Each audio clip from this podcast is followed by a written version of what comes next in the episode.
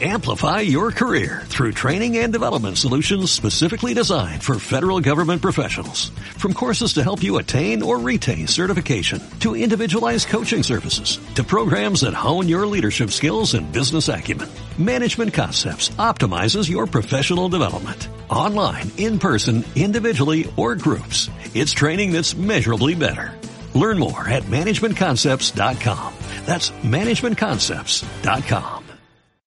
Saludos cordiales, gentes del golf. La espera ha terminado. Llega el momento de... Bola provisional. La cuenta atrás para el inicio del PGA Championship eh, ya ha empezado. Eh, ya sabemos los horarios de salida, ya sabemos con quién van a jugar John Ram y Sergio García. Empezamos a tener las primeras sensaciones y valoraciones más o menos profundas de los jugadores sobre el campo, sobre Kiagua Island, sobre ese Ocean Course. Y la realidad es que todos hablan de un test brutal.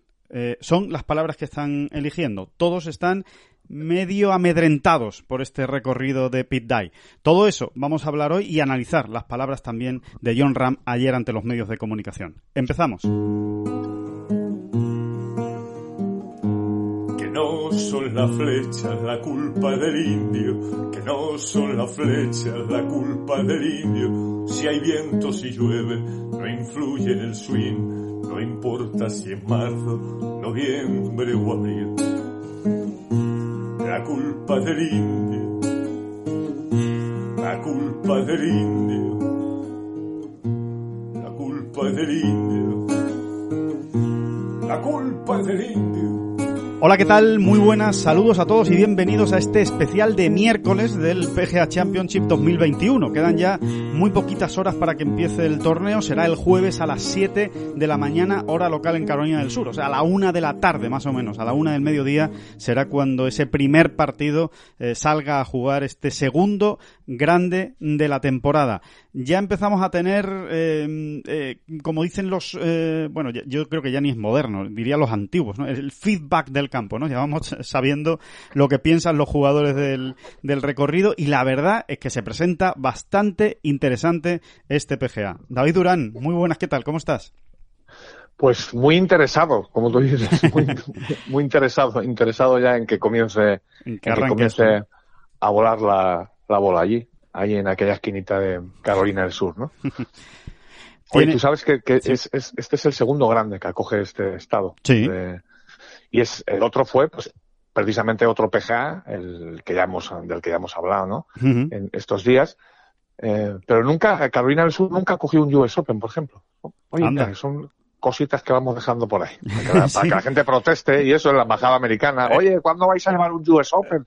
A, Carolina, del, Sur. Efectivamente. que, ya está bien, hombre, que ya está bien con la discriminación. Que somos, el, ¿eh? que somos el Estado olvidado. Sí, sí, efectivamente. Eso, bueno, ya, ya habrá seguramente alguna que otra marcha esta semana después de, de esta reivindicación. No, pues sí, es raro, ¿eh? Es curioso porque es cierto que en Carolina del Sur hay muchos campos de golf, ¿no? Y, y, y buenos, o sea que realmente es curioso que no, que no haya ido nunca el US Open eh, allí. Eh, bueno, eh, nunca, nunca ha ido. bueno, y, el PGA solo dos veces, ¿no? O sea que tampoco. sí, sí, el PGA es la segunda vez esta semana, efectivamente. Sí, sí, es. No es, un estado muy agraciado por los majors. por los, por los sorteos de grandes, ¿no? Mira que allí hay majors, ¿eh? Mira que hay majors allí.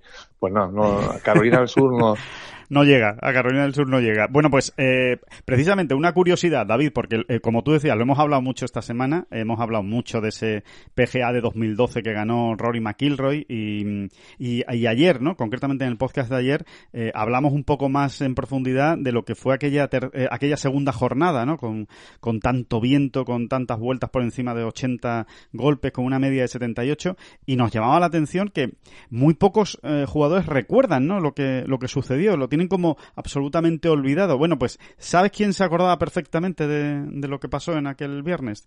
Rory McIlroy. como, como no, ¿no? Como no se iba a acordar Rory McIlroy, que fue el que ganó a la postre. No, pero es muy curiosa su reflexión, ¿no? Él, él dice, él, bueno, empezó el torneo con un vueltón, ¿no? El, el jueves, pero dice, dice que sin ninguna duda su mejor vuelta de aquella semana fue la del viernes, que hizo 75 golpes. Dice, en esa vuelta de 75 golpes, yo creo que fue donde gané el PGA Championship, porque si no recuerdo mal, eh, dice Rory, la media fue de 78. O sea que después del gran arranque que tuve, poder aguantarme con, con 75, pues eh, para mí fue la clave. O sea que Rory sí que se acuerda eh, de lo que pasó aquel viernes en, en. Y yo insisto, por si alguien no escuchó el otro día el podcast, ese día hubo un señor eh, que vino de un planeta que hizo, que hizo 69. ¿eh? Y que fue Vijay Singh. Qué barbaridad, qué barbaridad. las cosas de Vijay Singh, ¿eh? Sí. Las cosas de Vijay Singh. 9 bajo par. Porque si el par del campo fue 78, pues el señor Vijay Singh se hizo 9 bajo par. Sí, sí, realmente. En, realmente. sí, en unas condiciones eh, tremendas, ¿no? Bueno, ya están, ya están los Tea Times. Tiger, eh, Tiger se hizo 71, Mickelson se hizo 71. Ajá y las siguientes mejores tarjetas, creo, no me, no me, no, me lo tomes al pie de la letra, pero fueron ya esos, esos, eh, ese 75 de Rory y un 75 de Sergio.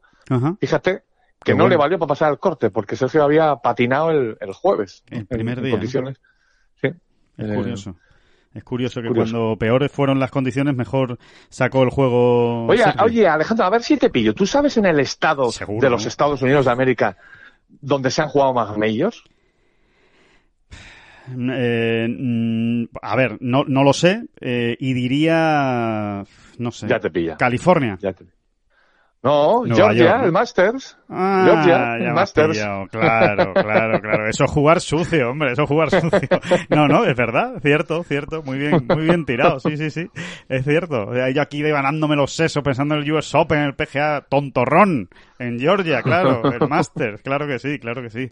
Claro, claro. Y después, te casé, te casé. y después lo sabes, no, ¿no? Sí, después Nueva York. Nueva York, sin duda claramente, ¿no? Sí, mm, claro, claro. Sí, porque en, Nueva York se han jugado, eh, fíjate, 20 US Open y 13 PGAs. O sea, ah, sí, sí, sí, sí. brutal, ¿no?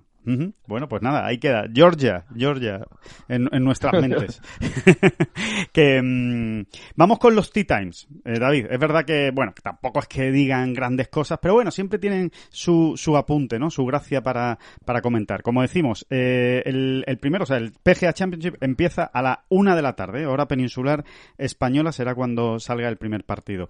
Sin embargo, a los españoles, a John Ram y a Sergio García, no los vamos a ver hasta por la tarde. O sea, va a haber que, que esperar eh, bastante para verlos en, en juego. Concretamente, el primero en salir va a ser John Ram, que juega con Patrick Reed y Tommy Fleetwood a partir de las 13.25 hora local, le añadimos 6 horas en, en España, 19.25 en España sale John Ram. Y Sergio García, con Dustin Johnson y Shane Lowry, sale a las 14.09 eh, hora local, 6 horas más, a las 8 y 9, 8 y 9 minutos de la tarde en España el, el jueves. Esos son los dos horas de salida. Es decir, para empezar, los dos españoles van a estar en el mismo turno, que ayer decíamos que podía ser el bueno, pero ya no está tan claro, ¿verdad?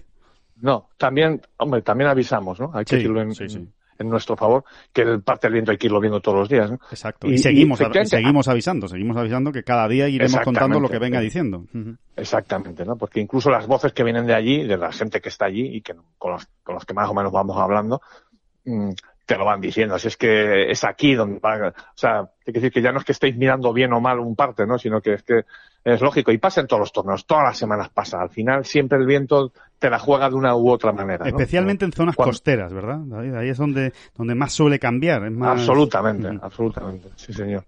Eh, pero, pero sí, sí, ha cambiado. No es que sea ningún un cambio dramático, porque hace ayer y antes de ayer el parte de lo que te daba era una ligera, le daba una ligera ventaja precisamente al lado del cuadro donde van John y Sergio, ¿eh? a los del turno de tarde del jueves, y ahora no es que haya cambiado, pero ya esa ventaja mm, como que se, como que ya no existe, e incluso andan en ligera desventaja, ¿no? Pero bueno, todo muy ligero, ¿no? En realidad, ahora mismo, yo creo, Alejandro, para, para no volver loco a, la gente, eh, yo creo que lo que hay que decir es que se espera un, un PGA ventoso pero sin drama, ¿no? exacto, sin huracán. Sin huracán, porque otro de los grandes cambios que a mí, que es el que más me ha dolido en realidad, eh, en el parte de hoy, eh, es que ese domingo por la tarde que se esperaba verdaderamente épico y dramático, porque según el parte, el parte hablaba de rachas de hasta 40 y 50 kilómetros por hora, ¿vale? Sí. No, eso ya no, no, viene así. Hoy no viene así. Hoy, de hecho, el domingo es quizá uno de los días menos ventosos de, todo el PGA. Así que iremos a, y lo iremos viendo sí, lo iremos diciendo cada día. Como va a haber un podcast cada día, pues cada día iremos diciendo, pues miren, la, previsión para hoy, jueves, primera jornada, es esta, que además la conoceremos seguro con más detalle, porque conforme se avanza en la semana, pues los partes meteorológicos son detallados por horas. Entonces va a ser hasta más sencillo, ¿no? Ir, contando lo que, lo que va a ocurrir. Quizá el único cambio significativo, David, que ya veremos si, si eso se va a producir así o, vuelve a cambiar, es que eh, van a jugar con dos direcciones de viento diferentes durante la semana, ¿no? Ahora mismo parece ser que las dos primeras jornadas serán con viento del este y las dos segundas, o sea, la tercera y la cuarta, perdón, el sábado y el domingo, se va a jugar con el viento del oeste. Así que va a haber que saber manejar los dos vientos, ¿no? A ver cómo, cómo influyen, ¿no? A uno y a otro, ¿no? Pues sí, sí, sí, efectivamente, ¿no? Y para no volver loco tan, loca tampoco a la gente, simplemente vamos a dar algún detalle. Por ejemplo, todo el tramo final del Ocean Course Em, que son pues, hoyo 18, 17, 16 y 15. Sí, es de lo que están eh, hablando todos, ¿eh, David? Todos los juegos están hablando de que ese tramo es brutal. Sí, porque, porque ellos lo han, las rondas de práctica se han jugado con viento del, del este. Claro, que es en todos esos hoyos, esos hoyos, para hacernos una idea, para el que no lo haya visto todavía, pues en Google Earth o en un mapa o en la, o en la página del PGA, yo qué sé, ¿no? Sí. Eh, mm, todos esos hoyos vienen seguidos uno detrás del otro, ¿eh? Acercándose desde el este hacia, perdón, acercándose desde el oeste hacia la Casa Club, ¿no? Entonces el viento del este venía en contra y claro, los hacía tremendos, ¿no? Especialmente ese 17, ¿no? Que es uno de los, quizá el hoyo insignia de este campo, aunque hay unos cuantos, el coco, eh, ¿no? Vamos a decir que, es, de momento es el coco, ¿no? Es un monstruo, es un par 3, simplemente con ver la foto ya te echas a temblar, eh, porque además es muy largo, eh, es, es tremendo, ¿no? Es tremendo, un green así atravesado, es muy complicado, es muy complicado, ¿no? y al otro día hablando con Pablo Larrazábal, precisamente de aquel viernes ventoso, ¿no? porque él estaba jugando aquel, aquel PGA, me decía, yo me decía Pablo, mira, yo la verdad es que no te sé decir, no te sé decir qué viento me cogió en aquel hoyo, eh, aquel viernes infernal. Dice, solo me acuerdo, me decía Pablo, que yo me ponía en el tee y decía, venga, al bunker de la izquierda, ¿no? Hay unos bunkers allí que es como el tiro de seguridad, ¿no? También ha hablado de ello Harrington, ¿no? Correcto. Estos días, ¿no? que, que, que, bueno, que es el tiro, el tiro lógico. natural, es el tiro, lógico. exactamente. Es el tiro conservador, es el tiro conservador lógico. Sí, sí, porque te estás protegiendo un poco del agua y, y, el, y el bunker pues te la para, ¿no? Te la deja allí y luego arréglatelas, ¿no? Arréglatelas, ¿no? el bogey, desde allí el bogey lo vas a sacar eh, y, y, más y un número más alto no vas a hacer, ¿no? Y además vas a tener probabilidad seguramente también incluso de salvar pares, ¿no? Exacto. Esa, es lo, bueno, que bueno, de hecho, es que eh, concretamente eh, Harrington lo que explicaba, eh, además de, eso del, del bunker, es que para tirar a green, o sea, para tirar a green, ya no decimos a bandera, sino para tirar a green hay que pegar un golpe valiente. O sea, hay que jugársela un poquito. Exactamente. Y sin embargo, Alejandro, todo este tramo que los jugadores han, puesto como ejemplo de, la dureza del campo, porque lo han jugado con viento del, del este, eh, el fin de semana y sobre todo el domingo, que, que cambia 180 grados la dirección del viento, pues lo van a jugar con viento a favor, que tampoco es que... Claro, vamos a ver, que, tampoco es Que, sea una... que sea ya eh, algo dulce de jugar y muy fácil, ¿no? Exactamente una bicoca, ¿no? Pero, pero bueno, sí, tiene, va, a ser muy interesante, ¿no? Ver todos estos cambios de viento, pero claro, como estamos diciendo, Alejandro, eh, hay que ir, el parte hay que irlo viendo casi día a día y y bueno, y no volvernos locos también. Luego, pues el juego pondrá cada uno en su sitio.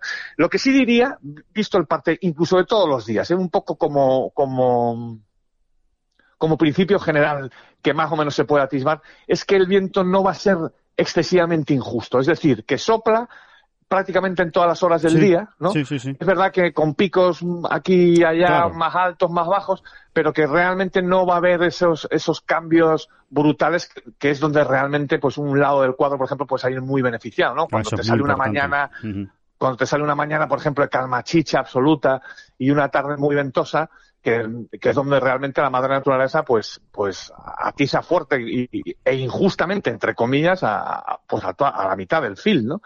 Esto parece que no va a ocurrir. Pero bueno, insisto, hay que irlo viendo porque, porque tampoco ganamos nada aquí vaticinando nada, ¿no? Eh, de hecho, ya el parte ha ido cambiando y, vamos a ver. Claro, vamos a ver, cómo, cómo evoluciona ¿no? ese, ese parte y cómo, y cómo de verdad va influyendo ¿no? Eh, día a día en el, en el juego, pero desde luego eh, va, a ser, va a ser divertido, va a ser un PGA entretenido. Prácticamente todos están de acuerdo, eh, y empezando por Rory McIlroy, que ganó en 2012 y evidentemente tiene la mejor experiencia que se ha podido vivir en ese, en ese campo, pues fue campeón de un grande allí. Eh, dice que está convencido, eh, por las rondas de prácticas que ya ha jugado, que va a ser más difícil esta semana que la que, la que fue en 2012 por las condiciones. Hay que recordar que aquel eh, PGA pues, se jugaba en agosto, con una humedad mucho más alta, con lo cual, dice Rory, explica que el juego alrededor de los greens era un poco más sencillo en 2012, porque la hierba estaba más mullida, estaba más eh, frondosa, había mucha hierba, eh, con lo cual era mm, muy fácil meter el palo y sacar la bola con cierta suavidad, ¿no? Y con cierto control eh, hacia, hacia la bandera y pararla incluso, ¿no?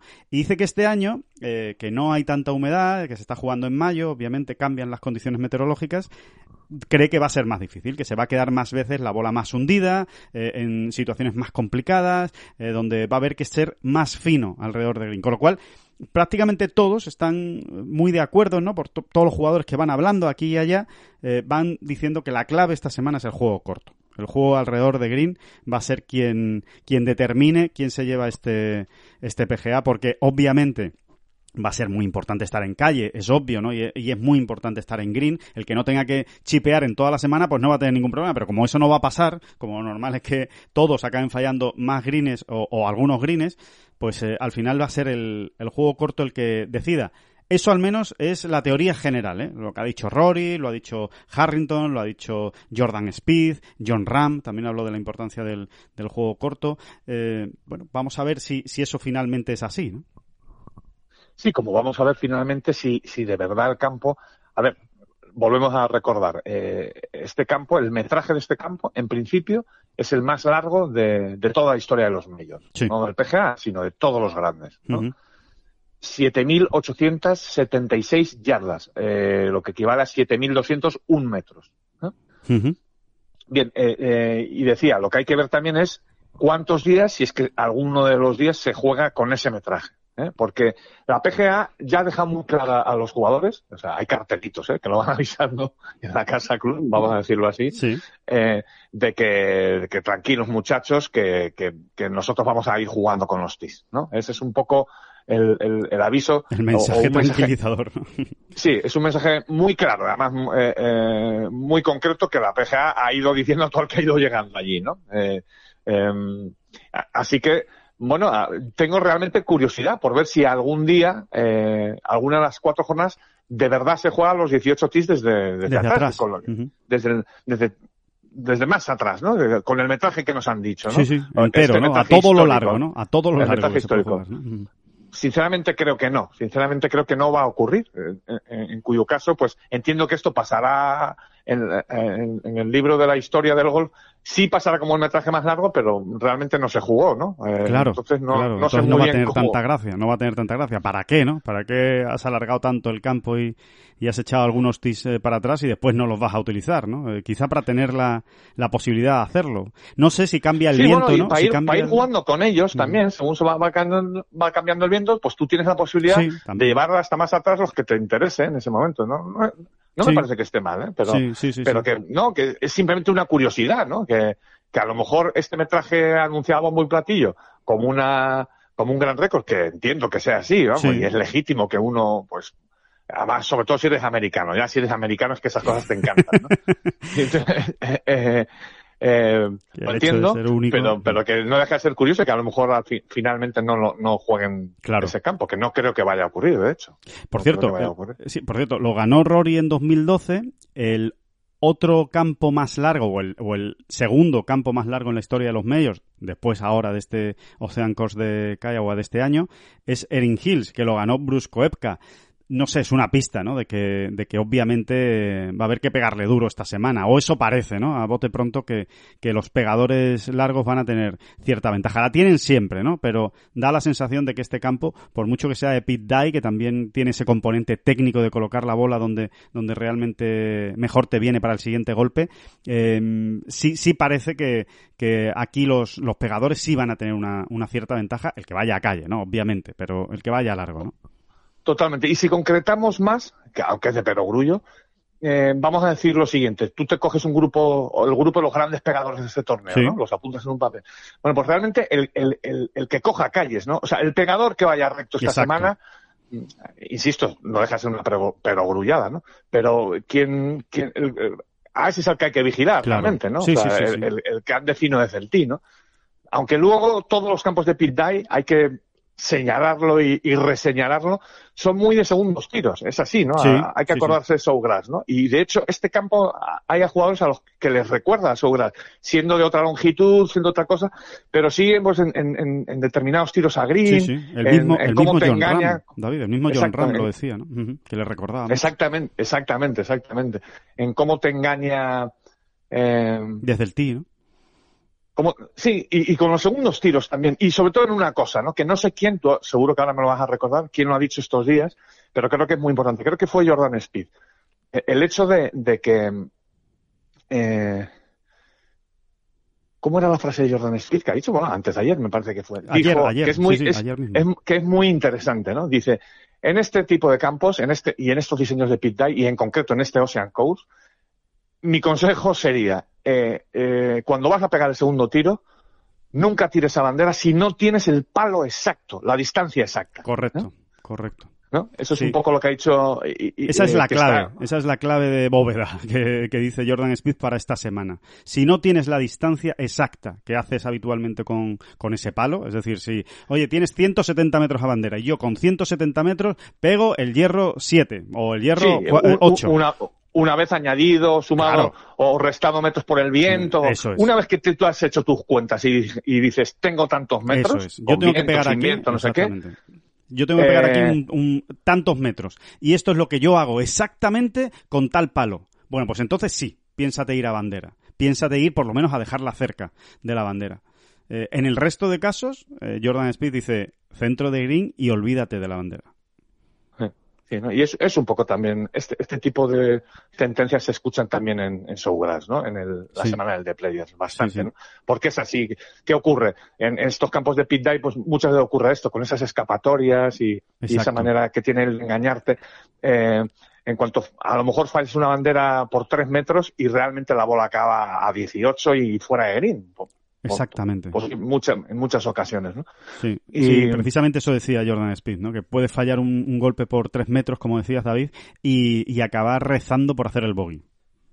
Y que, y que el bogey sea hasta un buen resultado, ¿no? Porque sabes que ya vas a pasarlo mal para hacer el, para hacer el par, ¿no? Y, y hay otra, hay otra cosa curiosa, y es que eh, hay muchos jugadores, ¿no? Que, bueno, pues, sobre todo primerizos, ¿no? En, en este campo, que no, que no lo habían jugado antes, que una de las características que estaban diciendo eh, es que desde el tee es muy estrecho. Dice, desde el tee es muy estrecho, eh, vamos a ver, eh, va a haber que ser muy preciso en los golpes. Y, y Rory, eh, sin embargo, ayer, que fue de los últimos en comparecer ante los medios, dijo, no estoy de acuerdo. Dice, yo no creo que el, que, que Kiagua, que el Ocean Course sea muy estrecho. Es mucho más ancho de lo que parece. Ahora bien, es cierto que engaña desde el tee y que tienes que coger la línea buena. Eso sí es verdad. Tienes que confiar en la línea porque no lo ves. Pero después, una vez coges la línea buena, tienes mucho más espacio para, para dejar la bola de lo que parece. Bueno, pues un buen diseño también, ¿no? Eh, o bueno, esa Claro. manera que tienen los diseñadores de engañarte, ¿no? Es, es así, ¿no? Siempre se ha dicho también de pit die, ¿no? O- ocurre, ¿no? En, Sí. en Whistling Strains, por, Sí. Strays, Strays, perdón, por ejemplo, también, también ocurre mucho eso. Sí. Sí, es, es un, eh, es un clásico. Está muy bien, hay que trabajarlo Eh, mucho, ¿no? Obviamente hay que trabajar mucho las vueltas de práctica en, en este tipo de campos. Pues sí, y sobre todo si no lo conoces, ¿no? Como es el caso de John Ram, por ejemplo, que no había estado allí nunca. ¿no? De todas maneras, a John, eh, si leemos entre líneas, ¿no? Em, le veo positivo, ¿no? Le Sí, veo, se, le sí, ve, sí, se le ve positivo, se le ve que porque además John en, eh, en, según qué cosas es bastante transparente. ¿eh? eh, no, no ya por lo que dice, sino incluso por los gestos, ¿no? Y a mí me da la sensación de que John, en, en su primera toma de contacto, en sus primeros hoyos de práctica y demás, mm, le ha parecido un campo donde él tiene cierta chance, ¿no? Donde él se ve... Le ha gustado le ha gustado, creo que le ha gustado el campo, ¿no? Y oye, no deja de ser, no deja de ser muy, muy bueno, es una, gran noticia, entre otras cosas porque, eh, a ver, yo creo también que el campo es difícil, ¿no? Eh, obviamente no se va a ganar con muy pocas. Yo creo que todo eso a John Mm, como punto de partida le gusta, eh, le gusta, ¿no? Después no, ya, ya, ya, sabemos que John es capaz de, de ganar en cualquier, eh, en cualquier escenario, ¿no? Y en cualquier circunstancia. Pero eh, sí es verdad que, que, en este caso un campo que demanda ser muy fino con el juego largo, o sea, ir muy bien de tía green, pues a John en principio le, le, seduce porque él es muy bueno de tía green normalmente, ¿no? Es una de las características buenas de su de su golf. Es muy fiable, es muy fiable, ¿no? tiene, seguramente tiene muchas parcelas donde mejorar, ¿no? Yo sigo insistiendo, ¿no? En el tema de los wedges, ¿no? Y yo creo que él los trabaja mucho y, alguna vez nos lo ha comentado también, ¿no? Sí. Yo creo que dio un salto de calidad importante en, su momento.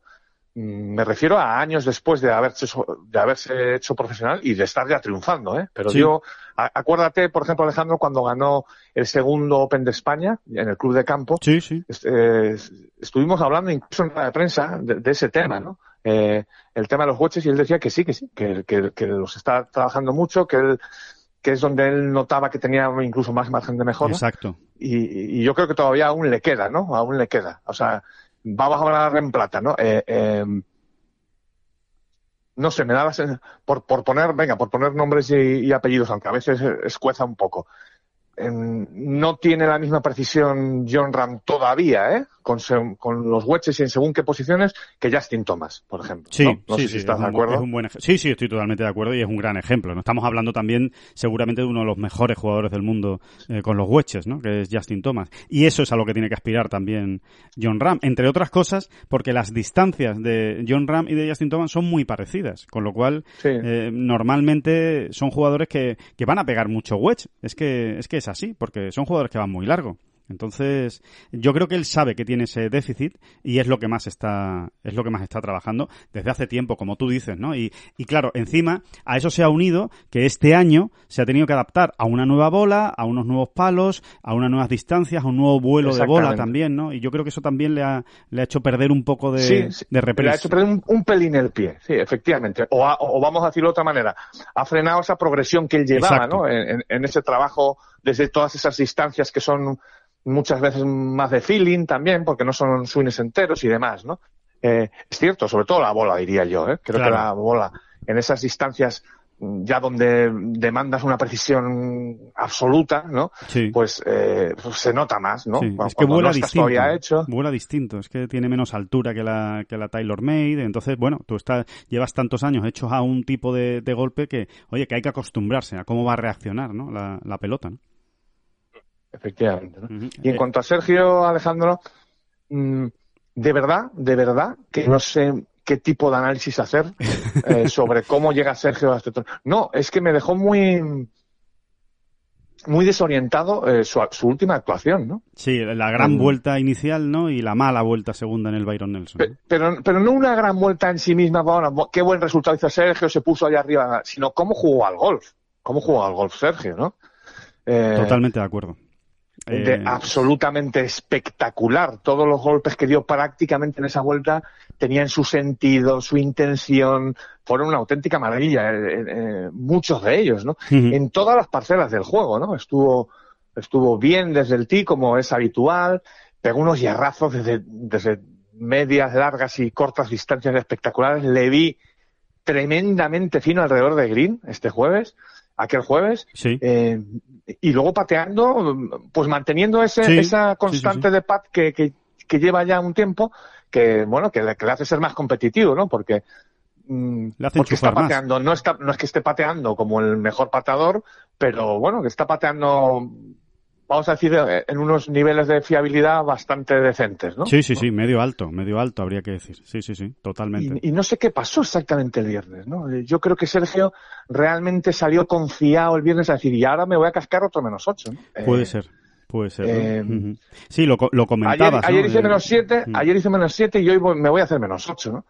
Y cuando, y claro, en un, en un campo donde los verdis afloraban por todos lados y, y se le torcieron un par de tonterías, no empezó haciendo Verdi, eh, seguía que hay un bogey, eh, yo creo que le pudo, ¿no? Le, eh, eh, le faltó ese punto de paciencia o le, o le, le, pillaron, ¿no? Le, le pilló ahí el campo, ¿no? Le pilló, le pilló ahí la, o le pillaron ahí las circunstancias. Sí, o porque, las ganas, ¿no? de, de, querer. Sí, porque lo que hizo, entiendo yo que lo que hizo fue forzar, ¿no? Forzar de más, dar, eh, intentar ya dejar las dabas. Hacer más de la cuenta.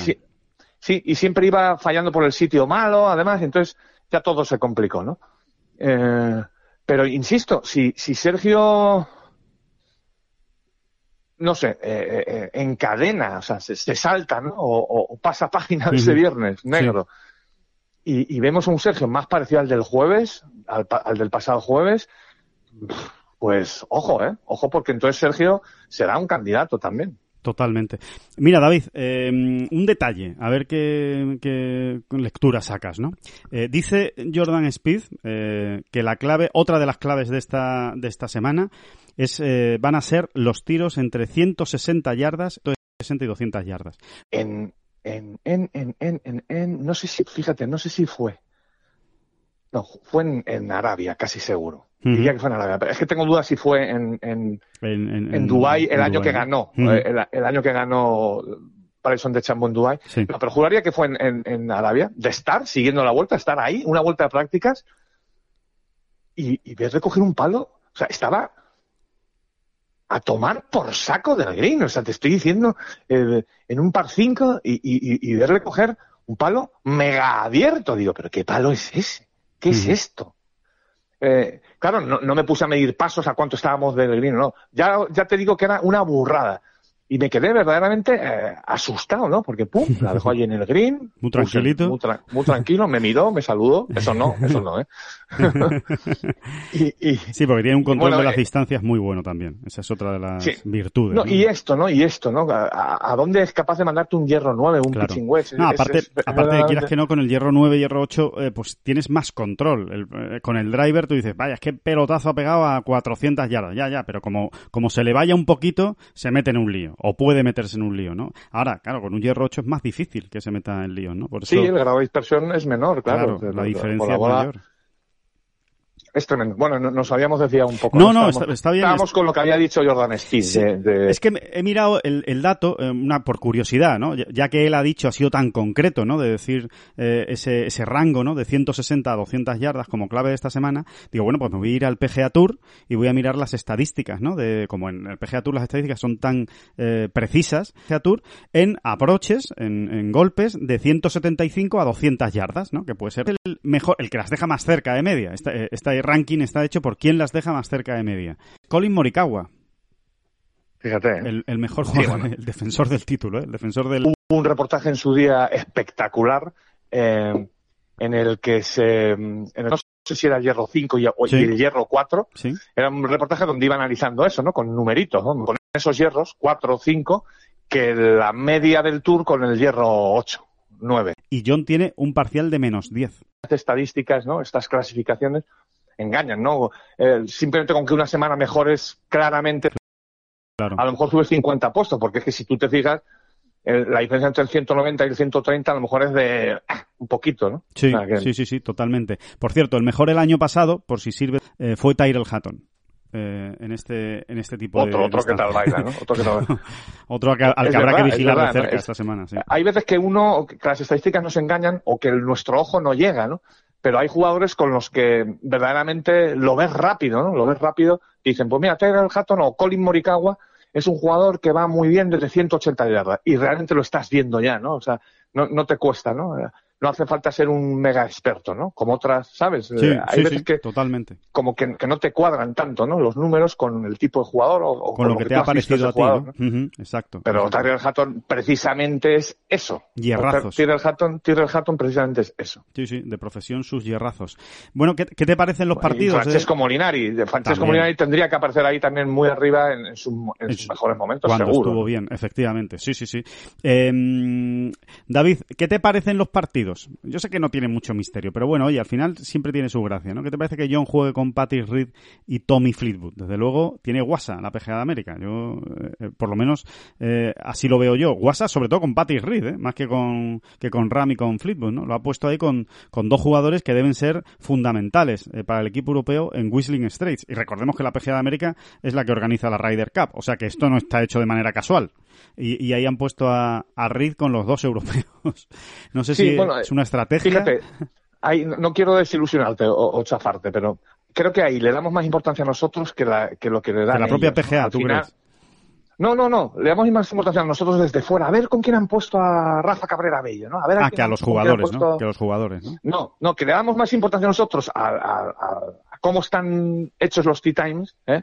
que los propios jugadores. Los propios jugadores, al final, este tipo de jugadores me refiero, ¿no? Sí, sí, sí. O sea, Tommy Fleetwood ya sabe que si no sale con Patrick Reed, saldrá con, con Rory McIlroy. Si no sale con Rory McIlroy, saldrá con... Y están muy acostumbrados. Es que es el pan suyo de cada día, ¿no? Eh, al final, creo que cuando ellos llegan a profesional o cuando empiezan realmente a sobresalir, por ejemplo, Gary Higo, Gary Ego, perdón, sí. que habrá mirado con fruición. Oye, a ver con quién me han puesto. Era su primer, Porque él llega gran compromiso. exactamente, pero ellos ya, ah, bueno, pues Patrick bueno, pues sí, pues tendrá sus preferencias, por supuesto. Yo, mira, por, por ese lado, creo que John con Tommy Fleetwood va a estar súper cómodo. Son se llevan fantásticamente bien, ¿no? Sí. hicieron, eh, eh, bueno, esos lazos que uno, que son verdad además, ¿no? Eh, que no es un tópico. Los lazos que uno ata en la Rider. Además aprovechamos para meter cuñita, aprovechamos para meter cuñita porque está muy bien contado por parte de John en, en el libro señalado por los dioses en el libro de, de, John Rank que publicó esta bendita casa, bueno, pues en señalado por los dioses, habla precisamente de, de cómo de cómo le ayudó Tommy Fleetwood en, esa Ryder Cup de, París. Bueno, eh, habla John Ram y habla Tommy Fleetwood, ¿no? Está también recogido en el libro. Correcto. Una entrevista que le hicimos a Tommy Fleetwood expresa para el libro, ¿no? Sí, sí, sí, sí. así se lo dijimos en su momento. Oye, mira, Tommy, vamos, estamos en un libro de esto y queremos preguntarte exactamente sobre esto. Y estuvo Tommy súper amable contándonos y demás, ¿no? Eh, y sí, sí, ahí efectivamente tienes toda la razón. Ahí se ve o, se intuye ya perfectamente qué, tipo de relación ha salido de allí, ¿no? Claro. Aparte de que Tommy Fleetwood no sé si se lleva mal con alguien en el, planeta Tierra. yo creo que no, yo creo que no existe eso. Pero, pero bueno, el, vale, estoy, estoy de acuerdo en que no hay que darle mucha importancia a los, eh, a los emparejamientos, ¿eh? ¿eh? a los emparejamiamientos con los que caen los... No, no, nosotros, nosotros sí, porque es emocionante, ¿no? Ya, mm. forma parte del espectáculo. Pero que eh, entiendo o intuyo que a ellos, en, en realidad... Ah, sí, sí, sí, estoy de acuerdo. a esos niveles, ¿eh? Digo, a este tipo de jugadores pues tampoco les va la vida. yo creo que a los jugadores les da un poco igual, pero sí creo que están hechos con intención por parte de la PGA de América. Sí, sí, sí, O sea, que no, que no es casualidad que la PGA de América haya puesto a Patty Reed con dos jugadores europeos que, que, van a estar en la próxima Ryder Cup, porque podría haberlo puesto con cualquier otro, ¿no? A, a Reed y ha elegido a dos europeos potentes. Eh, ¿Cuál es el sentido? Pues no sé, gracia. Yo creo que es más hacer la gracia, ¿no? Y que, y que la gente pues pueda ya hablar un poco de la Ryder, ¿no? Que al fin y al cabo, como también sí, hombre, son, ellos... son cebos que ellos, ellos van buscando el espectáculo, no son cebos y dicen, pues al final mm, te ponen un partido con esa pizquita de morbo, ¿no? Pues que, bueno, que tiene su gracia, ¿no? Claro. Para que la gente lo siga, ¿no? En un momento dado. Igual que sorprende, a mí por lo menos me ha sorprendido mucho, no sé, no sé a ti, David, de el emparejamiento de Sergio García con Dustin Johnson. Eh, ese, ese, verdad es que verdaderamente es más sorprendente, no, no... Y Shane Lowry, es el tercero en Nunca hubiese... Shane Lowry sí, con Shane Lowry sí, sí, me cuadra mucho más. Dustin Johnson me cuadraba en otro tipo de partidos. Sinceramente es el número uno del mundo. Eh, y Sergio ahora, por desgracia, pues no está tan arriba, ¿no? Es así, ¿no? Sí, sí, sí. A mí, a mí me, ha, sorprendido por parte de Dustin Johnson, como tú dices. no sé por otro lado, me encanta, me encanta el partido, ¿eh? sí, es muy bonito. Muy bonito, muy bonito eh. y, sí, y va, a estar, o sea, va, a ser un gran, o sea, es un gran reconocimiento también a Sergio, obviamente, ¿no? Colocarlo ahí con, con Dustin Johnson y con el último campeón del Open Championship, ¿no? Al final, que es Shane Lowry, ¿no? Esa es la, esa es la realidad. Eh, el último, el último campeón del, eh, del del, del, Open con el penúltimo del Masters. O sea que, cuidado, el, partido que le han puesto a, Sergio García, ¿no? Pero es verdad que, no sé, cuadraba más a Dustin Johnson pues verlo con McIlroy o con DeChambeau, con Justin Thomas, con Brusco Koepka, con el mismo Jordan Speed, ¿no? Pero eh, realmente en, la, en este caso el PGA Championship, bueno, pues le ha puesto un titei raro para Dustin Johnson. Vamos a dejarlo ahí, en raro, nada más, ¿no? De hecho... Sí, yo, yo, también te diría que es una manera también de honrar a Sergio, ¿eh? ¿Qué quieres que te diga? Sí, sí, sí, sí, sí, estoy de acuerdo. Al final, eh, es así, ¿no? Es así. Al final lo están poniendo a jugar con el número uno del mundo y, le están dando esa relevancia, ¿no? Sí, Por algo será, ¿no? Totalmente. será que al final. Sí, hombre, al final es un, jugador que lleva más de 20 años jugando este torneo. Es que es, una, es de locos. Es de locos la trayectoria de Sergio. ¿no? Bueno, va a jugar su, su PGA 23 consecutivo. Claro. que. como para, como para esos niveles solo llega y supera, por cierto, Phil Mickelson, que lleva más todavía seguido. ¿no? Claro. Pero sí, sí, es que.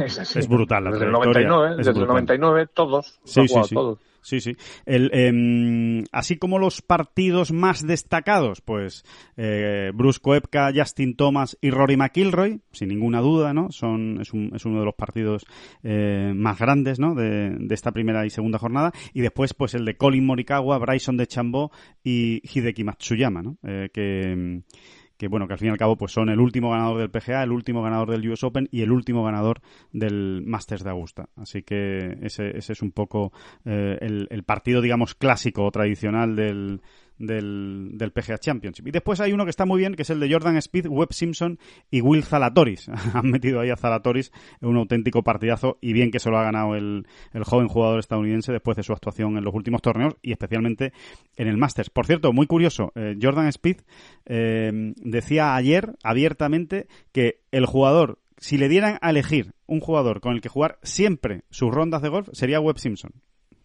Dice que, que, es el jugador con el que más cómodo se puede, se puede jugar al, al golf. Eh, por lo menos para él, claro, desde su punto de vista. Y después ya, por... Pues, sí, perdona. Que, que, no, que tiene toda la pinta, la verdad. Sí, sí, tiene sí. Toda la pinta, tiene toda la pinta de ser muy majo el tío, ¿no? Como suele decir habitualmente Webb Simpson. Y por último, un último detalle que sí que sí que tiene su gracia para, para comentarlo.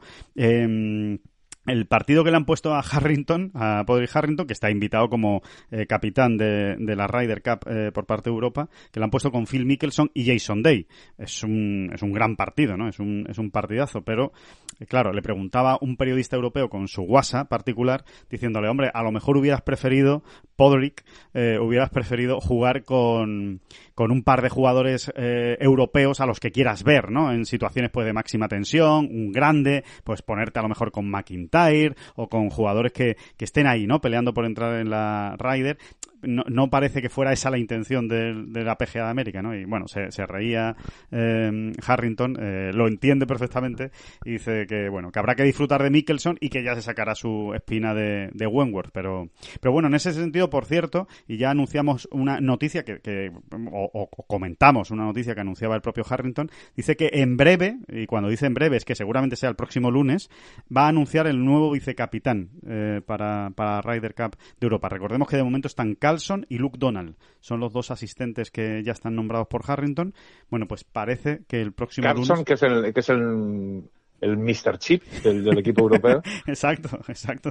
Sí, sí, es, por, por, si alguien no lo sabe, ¿no? Que es, es, un detalle muy curioso, ¿no? Carlson es el que lleva todas las estadísticas, muy en plan sueco. ¿eh? O sea, no sé, no sé por qué muy en plan sueco, no sé si los suecos llevan bien las cuentas o no.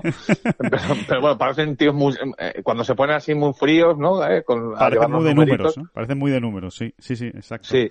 Pues, y, y por lo visto es alucinante, ¿no? Era alucinante la información que Carson llega a dar a cada jugador. ¿eh? Uh -huh. Del rival, de ellos mismos, de tú en este tipo de campos como tal. Es, es impresionante. Y, y, más que um, confundir, eh, la gente lo agradece mucho, ¿no? O sea, realmente eh, Carson saca números, llega a conclusiones, te las pasa y, y, y te lo da muy mascadito y, y oye, al final luego uno tiene que pegar la bola, ¿no? Es evidente, no vamos aquí a descubrir nada, pero que, que ayuda, ¿no? Sí, que, sí, sí, sí. Que, que, verdaderamente tiene impresionado, a, a, impresionados a, a, todos los jugadores europeos. Sí sí, sí, sí, porque además no solo te ayuda ya para la Ryder Cup, que es obvio que te está ayudando, es que ya te ayuda seguramente también para tu carrera, porque te da una serie de claves que a lo mejor tú no habías caído, ¿no? O no, o no tenías por lo menos tan claras, ¿no? Hasta que, hasta que alguien te las da, ¿no? Y ya, y ya sabes tú quién es el, el, Si alguna vez Carson se cansa, ya sabes tú quién, quién a quién pueden poner en, en, con ese papel entre los vicecapitanes, ¿no? Pues, eh, a ver, a mí se me, se me ocurre, bueno, me imagino que, no sé si estás pensando en Stenson, por aquello de, del... De... No, no, no, no, Eduardo Molinari, ah, es vale, un sí, espectáculo sí, también. Sí, sí, sí, exacto. Eduardo Molinari lo que hace, para resumir, lo que hace cuando llega, cuando acaba una vuelta y llega al hotel es abrir su Excel. ¿eh? Y ahí ya imagínense ustedes todo lo que lleva apuntado. Es impresionante, por lo visto. Sí, sí, sí, totalmente, totalmente. Bueno, de hecho, todos los números, estadísticas cruzadas de todo tipo que, que hace el italiano. Sí, sí. De hecho, tiene su propio sistema. O sea, es un, es un sistema que él ha creado, de, estadístico, y, y, no hay que descartar que, que, al final acabe haciendo un negocio de eso, porque son muchos los jugadores que, que, que se lo piden, ¿no? Y que, y que lo quieren y que lo, y que lo utilizan. De hecho, hay más de un jugador español que, que, sigue este método, el mismo método de Molinari para recabar estadísticas y que está contentísimo, que dice que es una que, que, que no se le escapa un detalle, vamos, es, es imposible que se le escape nada. ¿no? Así que, bueno, pues igual lo vemos, ¿eh? igual vemos a, a, Molinari, ¿eh? porque desde luego Harrington lo conoce bien, o sea, no, no le tienen que contar quién es Eduardo Molinari, así que no, no, a, a, a Molinari no lo veo de vicecapitán en el anuncio de próximo que va a hacer. No, no, el lunes no, pero, pero bueno, no, no descartes. No sé ¿eh? quién podrá ser. Eh, no sé, el nombre McDowell, quizá. McDowell, ¿eh? quizá, ¿no? Sí. Es que eh, dice Harrington, hay que tener mucho cuidado, eh, ha dicho Harrington, dice, hay que tener mucho cuidado con estos anuncios porque, claro, la mayoría de los jugadores que yo tengo en mi cabeza están peleando por meterse en la Ryder. Entonces, no les quiero mandar el mensaje de que ya cuento con ellos porque doy por hecho que no se van a clasificar. Entonces, claro, bueno, por... pero eso es muy fácil de hablarlo. Ya ha ocurrido otras veces, ¿no? De hecho, ha, ha habido años en los que se ha hecho el, el anuncio de algún vicecapitán siempre con la, a, con la postilla esa, ¿no? Salvo que este muchacho claro. eh, ya está hablado, ¿no? Eh, y, y, tiene ya su plan de emergencia hecho. Por eso, por eso el nombre que no va a anunciarse es el de Lee Westwood, casi seguro. Ese eso, seguro que no, ese seguro que no. Ese no lo va a anunciar, ¿no? Pero, pero yo a, apostaría por McDowell. Sí. ¿eh? Y, y apostaría por McDowell. Me voy a quedar ahí. McDowell, ¿no? Porque McGinley lo descartamos, ¿no? Alguien que ha sido capitán no va a ser vicecapitán. No, no lo veo, ¿no? no lo veo. Pero bueno, es irlandés. Claro, por eso. Cuidado, cuidado, sí. O sea, al final los irlandeses son muy irlandeses. ¿eh? Sí, sí pero, pero por como, otro como lado. Su, como, como, su propio nombre indica. pero, pero sí es verdad que y no, les gusta, no, me no les gusta rodearse de irlandeses. Sí. Hacen, hacen. Hacen piña, sí, sí, sí, sí. sí. Hacen piña, sí, sí. Pero no por me, eso pero yo no, me. No me cuadra, no me cuadra. No cuadra que... tanto. Puede ser, puede ser. Sí. Creo que en su día hasta se dijo, ¿eh? Sí. Creo que en su día hasta se dijo. Harrington ya dejó caer por ahí que McGinley. Eh, que como, hombre, como mínimo va a estar en permanente contacto Exacto, con McGinley, ¿no? Eso seguro, eso eh, seguro. O sea, que va a ser una que influencia. Lleve, que lo lleve vicecapitán, pues no sé si Paul McGinley tendrá tantas ganas o estará dispuesto, ¿no? Claro. Me cuadra más McDowell, la verdad, que sí, ya ha ejercido como tal, que es irlandés y que, en fin, y, y que tiene una gran está relación todavía, y, sí, y que está todavía absolutamente en juego, ¿no? Y, y convive con, con, todos los jugadores que van a ir a esta Ryder, ¿no? Uh -huh. Convive habitualmente, ¿no? Sí, Entonces, sí, sí. Cuadra mucho. Bueno, pues eh, ya lo veremos, eso, ya, ya les decimos. Seguramente la próxima semana tendremos eh, novedades en este aspecto. Bueno, por último, vamos, eh, si te parece, con un, con un juego, con un juego, con el juego, con The Game, con Tengos The Game. Ya saben que hay esta semana, ¿eh? Hay, hay The Game, eh, tienen hasta mañana, pues, eh, a las, a la una de la tarde. A la una de la tarde se cierra el plazo para inscribir equipos. Recuerden que el ganador se asegura una plaza para jugar la final de Valderrama, ¿eh? Final física para jugar en Valderrama al golf. Eh, un, echamos ahí un par de días magníficos, ¿eh? cóctel la noche anterior y eh, partida en Valderrama al día siguiente. Bueno, pues eh, vamos a dar algunas pistas, ¿no, David? O por lo menos vamos a mojarnos nosotros, lo que nosotros creemos. Esperemos no despistar demasiado, porque al final nos consta que muchos de nuestros jugadores de, The Game son bastante mejores y más atinados que nosotros mismos. Pero, bueno, por si sirve de algo, ¿cuáles son nuestras predicciones, ¿no? O cuáles son nuestros favoritos o nuestros elegidos, ¿a quién meteríamos? No sé, ve, ve, ve diciendo si te parece... Eh, Pero ya con las normas, o sea, ¿qué, qué, qué, ¿con qué capital bueno, se cuenta? En este caso, el, el, presupuesto es el más alto que hay, porque es un grande y están todos los mejores del mundo, ¿no? Con lo cual hace falta bastante dinero. Son 250.000 euros de presupuesto.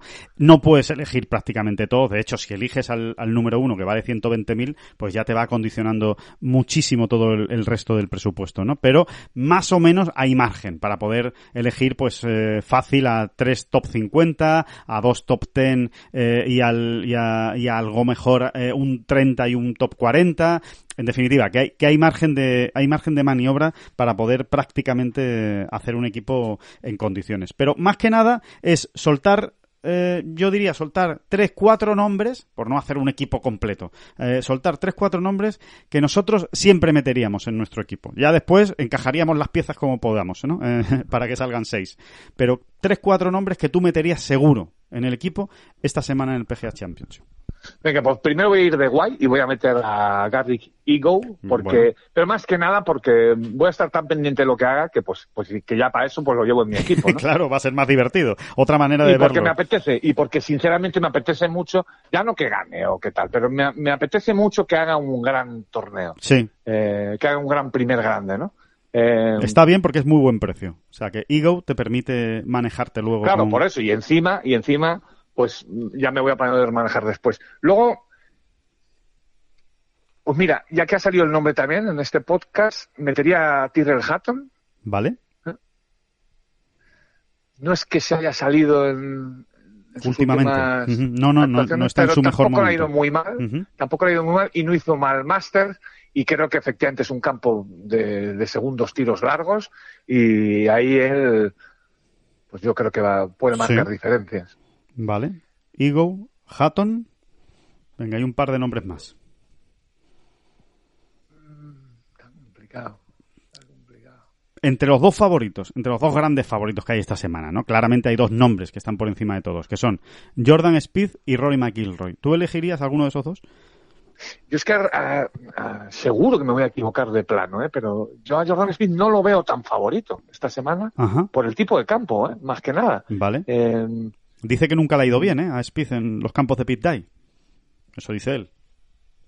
eh, hombre, a Rory sí, Rory no. Venga, vamos a meter a Rory, ¿no? Yo creo que a Rory hay que no. meterlo, ¿no? O sea, Rory, vamos, no, no digo que haya que meterlo, pero que desde luego no es ninguna locura meterlo. De hecho, es, eh, es, es Mira, hasta tú, lo tú lógico. sabes que el- el- del PGA se suele decir siempre que, que es un, el, de los cuatro grandes es donde más sorpresas suelen darse en- entre los campeones, ¿no? Esto es relativo, es bastante cierto, pero no deja de ser relativo, porque en el, en el Open Championship, por ejemplo, se han dado también, También. sorpresas mayúsculas y también en el US Open, ¿eh? Ujú. Eh, quizá menos en el Master, fíjate, pero, Sí, pero, pero también, ¿no? Pero quizá menos en el Master, es cierto. sí, ¿no? sí, sí, es cierto. Lo que pasa es que te voy a decir una cosa. Este es un estudio muy a bola pluma. Ah, estudio no. ah, esto es muy rimbombante lo estudio. Un- Una pequeña. mm, Una eh, intuición, ¿no? Una intuición basada no, un- en tu un análisis. Un vistazo, Mm. un vistazo más o menos detenido que he hecho. Sí, Y que sí, que es verdad, ¿no? Por ejemplo, cogiendo todos los PGAs del siglo XXI, ¿no? Pues sí, te encuentras muchas sorpresas, como la de Young, por ejemplo, ¿no? Cuando Sí. batió a Tiger aquel domingo. ¿no? Keegan Bradley en su momento era un sorpresón. El mismo Jason Ujú. tampoco tal. Sí. Jimmy Walker tampoco Sí. era un favorito claro. Sí, sí. Y, y el último sería Morikawa, que hombre, que era un gran jugador, pero que ninguno poníamos Claro. entre los cinco favoritos, ¿no? Sin embargo, luego tienes las dos victorias de Koepka, que era favorito en las dos. Uno de los grandes favoritos. La de Justin Thomas, gran favorito, y sobre todo aquel año. La de Jason Day, ni te cuento. Era el mejor jugador del mundo en ese momento y lo ganó. Rory McIlroy en 2014, lo mismo. Gran favorito. Rory McIlroy en 2012, hasta cierto punto era favorito. Sí. Eh, Martin Keimer no, no era una sorpresa horrorosa. Eh, hombre, Hombre, fue era primer- primerizo y tal, sí, pero no, no, no era, venía jugando muy bien, o sea, era uno de los jugadores estrellita. Harrington en 2008 eh, no fue sorpresa. No, Tiger en nada. 2007 y 2006 ni te cuento. Mickelson en 2005 no fue sorpresa. PJ Sin en 2004 ni te cuento. Entonces, te quiero decir que al final uno se tiene que guiar también por estas cosas, ¿no? Vamos a decirlo de esta manera. La mitad de las veces gana uno de tus tres favoritos, uno de los cuatro favoritos, Sí. ¿eh? digamos. La mitad de las veces gana el PGA. ¿eh? Vale. Y la otra mitad no. Entonces, a partir de ahí, mm, creo que está bien metido Rory McIlroy. ¿Me da para meter a otro gran favorito? no? Sí, te da para meter a otro gran favorito, sí, sí, sin duda, a otro top ten mundial. Seguramente el número uno no, pero bueno, el número uno tampoco lo ibas a meter, ¿no? A Dustin Johnson, ¿o sí? Pues no, la verdad es que no. Es que con Dustin Johnson nunca Sí, se nunca sabe, se sabe, ¿no? Pero es verdad que no llega en su mejor momento, eso está, eso está claro, clarísimo. Y de, de Chambó tampoco termino de fiarme. Venga, voy a meter a. Digo, para no meter a ninguno de los españoles, Sí, que es lo obvio y que es lo obvio. que nos pide el cuerpo siempre, Sí. ¿no? Venga, voy a meter a. a Justin Thomas. Está ahí Justin Thomas Soffeli, Thomas Soffeli. y la pelota cayó pa- para Thomas. Vale, pues, pues me parece me parece bien. Bueno, pues yo me quedo con Schoffeli, ya que ya que Oye, y otro gran nombre que además lo están barajando eh, en las casas de apuestas muchísimo es Víctor Hopland, ¿eh? Sí, eh, no es está verdad, mal tirado es verdad, tampoco, ¿eh? Es verdad, por el tipo de campo que es. tirado, también. eso. Ujú. Hombre, hay que recordar que Justin Thomas eh, ganó el de Players, ¿no? Que, que fue el, el último torneo que se ha jugado en campo de Pit Dye, ¿no? Con lo cual, bueno, pues ya es una, ya Pues es una buena pista. Ni había caído, ni había Sí. caído, ¿no? Pero Es una buena pista de por dónde pueden ir las cosas, ¿no? Habrá que elegir también, David, esta semana a gente muy buena con viento, ¿no? Entiendo yo, porque obviamente va a soplar siempre. Es verdad que no va a ser un huracán ni un vendaval, pero sí va a haber que saber jugar con viento, ¿no? Eh, en ese sentido, mira, yo siempre meto, la verdad es que además es que lo meto mucho yo en, lo- en- en las predicciones que hago de, de grandes y tal, metería a, a Mark Leishman. Bueno, yo, creo pues- que lo puede hacer bien, porque lo Pues, suele ah, hacer bien. mira, con- con mira. Alejandro, haz lo que haz lo que te dé la gana. Tú mismo, la- hijo, tú no, mismo. yo- no, no, yo, no, no, sí, ahora en serio creo que es una buena elección. Igual que la de Cameron Smith, ¿eh? Ojo Sí, con Cameron también, Smith, también. gran jugador en viento también, como, como muchos australianos, ¿eh? Sí, Eh, exacto, exacto. Sí, sí, Cameron Smith también puede ser una, una buena elección. Pero, bueno, ahí queda eso y vamos a ver de Chambó, ¿no? Como decías, ¿no? Ese, ese es otra, otro nombre interesante esta semana. A ver cómo... Y muy incógnita también, Sí, ¿no? Porque sí, sí. Después de su gran victoria en el Arnold Palmer, realmente ya nos ha dejado poquitas cosas, ¿no? Sí. Salvo detalles, chispazos, por aquí y por allá, pero de hecho ha estado muy por debajo del nivel esperado. Muy por debajo, ¿eh? Sí, O yo, sea, yo diría eh, más, David, después del The Players, ¿no? Porque en el The Players sí que estuvo, eh, y es- y estuvo, y estuvo peleando, ¿no? Con, con Thomas y con Westwood, eh, Sí, pero, sí. pe- pero, pero sí, pero, pero ya está. O sea, estuvo peleando, pero no llegó a los últimos hoyos con opciones de, de ganar. Estuvo bien durante el torneo, pero le, le faltó rematar la, la semana. Y es verdad que a partir de ahí está desaparecido en combate, prácticamente. Pero claro, como es, eh, como Astinoso, ¿no? Habrá que contar con él, gran pegador en este campo, vamos a ver, ¿no? Si como empieza a ponerlas en calle, eh, los va a llevar a todos con la soga al cuello. Es- es- eso es así, vamos, no, no hay más, mis- no tiene más misterio. Bueno, pues nada, ahí quedan. Esos son algunos nombres que, le- que les soltamos, ¿no? De, de posibles jugadores a los que pueden elegir en The Game si no tienen todavía el equipo o si tienen alguna duda y si les sirve de algo todo esto que hemos, que hemos dicho. Em, pues nada más, que despedimos aquí esta, esta bola provisional. Todos con, todos con Garrick Eagle. Todos con Eagle. Garrick Ego. Yo lo, yo lo elegiría también, desde luego. Me apunto a esa, a esa elección porque además es Garrick divertida. Eagle. Garrick Eagle. La rica salsa canaria se llama Garrick Eagle. Everybody. Garrick Eagle.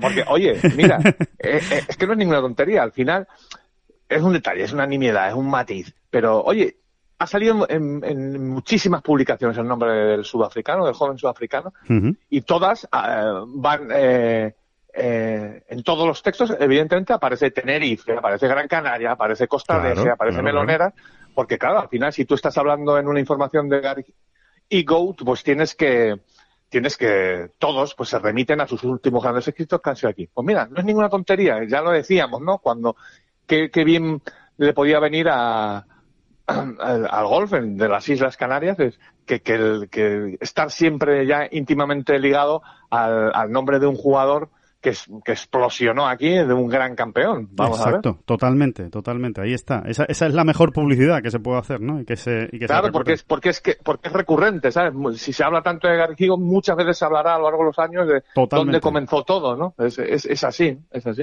Sí, sí, sí, sí, sí, como ha pasado con otros grandes campeones, ¿no? Y que, y que lo hemos dicho otras veces, es, es totalmente cierto. Así que, bueno, pues ahí está, oye, y, y, que, y que lo tengan en cuenta para esta, para esta semana, a ver qué, qué es capaz de hacer, es muy interesante. Y por cierto, no se pierdan, si no lo han visto, el reportaje precisamente en Ten Golf, donde muchos jugadores y Cádiz españoles hablan precisamente de Garrick Ego y por qué esta semana hay que estar muy pendiente de este jugador y de lo que, y de lo que puede hacer. Eh, es uno ¿no? de- Y descubren cosas que son interesantes, ya cuando, ya cuando los frikis nos ponemos pues a hacer nuestro, a, a componer nuestro, nuestro puzzle de un jugador, a componer el perfil de cómo es, qué, qué tiene de especialidad, en, en este reportaje se, eso es, ¿no? Se desvelan o se revelan detallitos, unos más tontitos, otros menos tontitos, otros más importantes, que, no- que nos dan una idea más clara y concisa de quién es y cómo es eh, el sudafricano. Muy interesante. Muy bien, pues eh, nada, hasta aquí llegamos en esta bola provisional. Mañana volvemos ya analizando pues los últimos detalles antes de que empiece la, la jornada eh, y esos, eh, bueno, pues por ejemplo, eh, qué nos dice ¿no? el, el parte meteorológico mañana y lo que se va a esperar que seguro que será más concreto y más eh, interesante. Así que mañana volvemos con esta bola provisional especial de PGA Championship. David Durán, muchísimas gracias y mañana hablamos. No, no, no, las gracias a usted.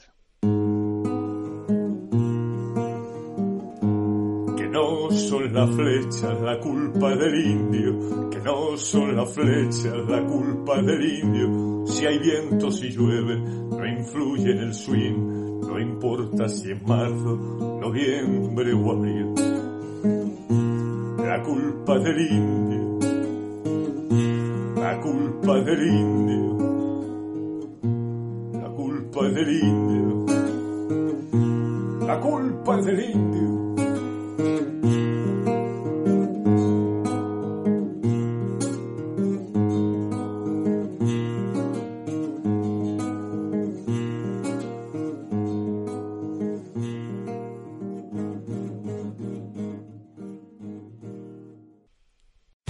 Amplify your career through training and development solutions specifically designed for federal government professionals. From courses to help you attain or retain certification, to individualized coaching services, to programs that hone your leadership skills and business acumen, Management Concepts optimizes your professional development. Online, in person, individually, or groups. It's training that's measurably better. Learn more at managementconcepts.com. That's managementconcepts.com.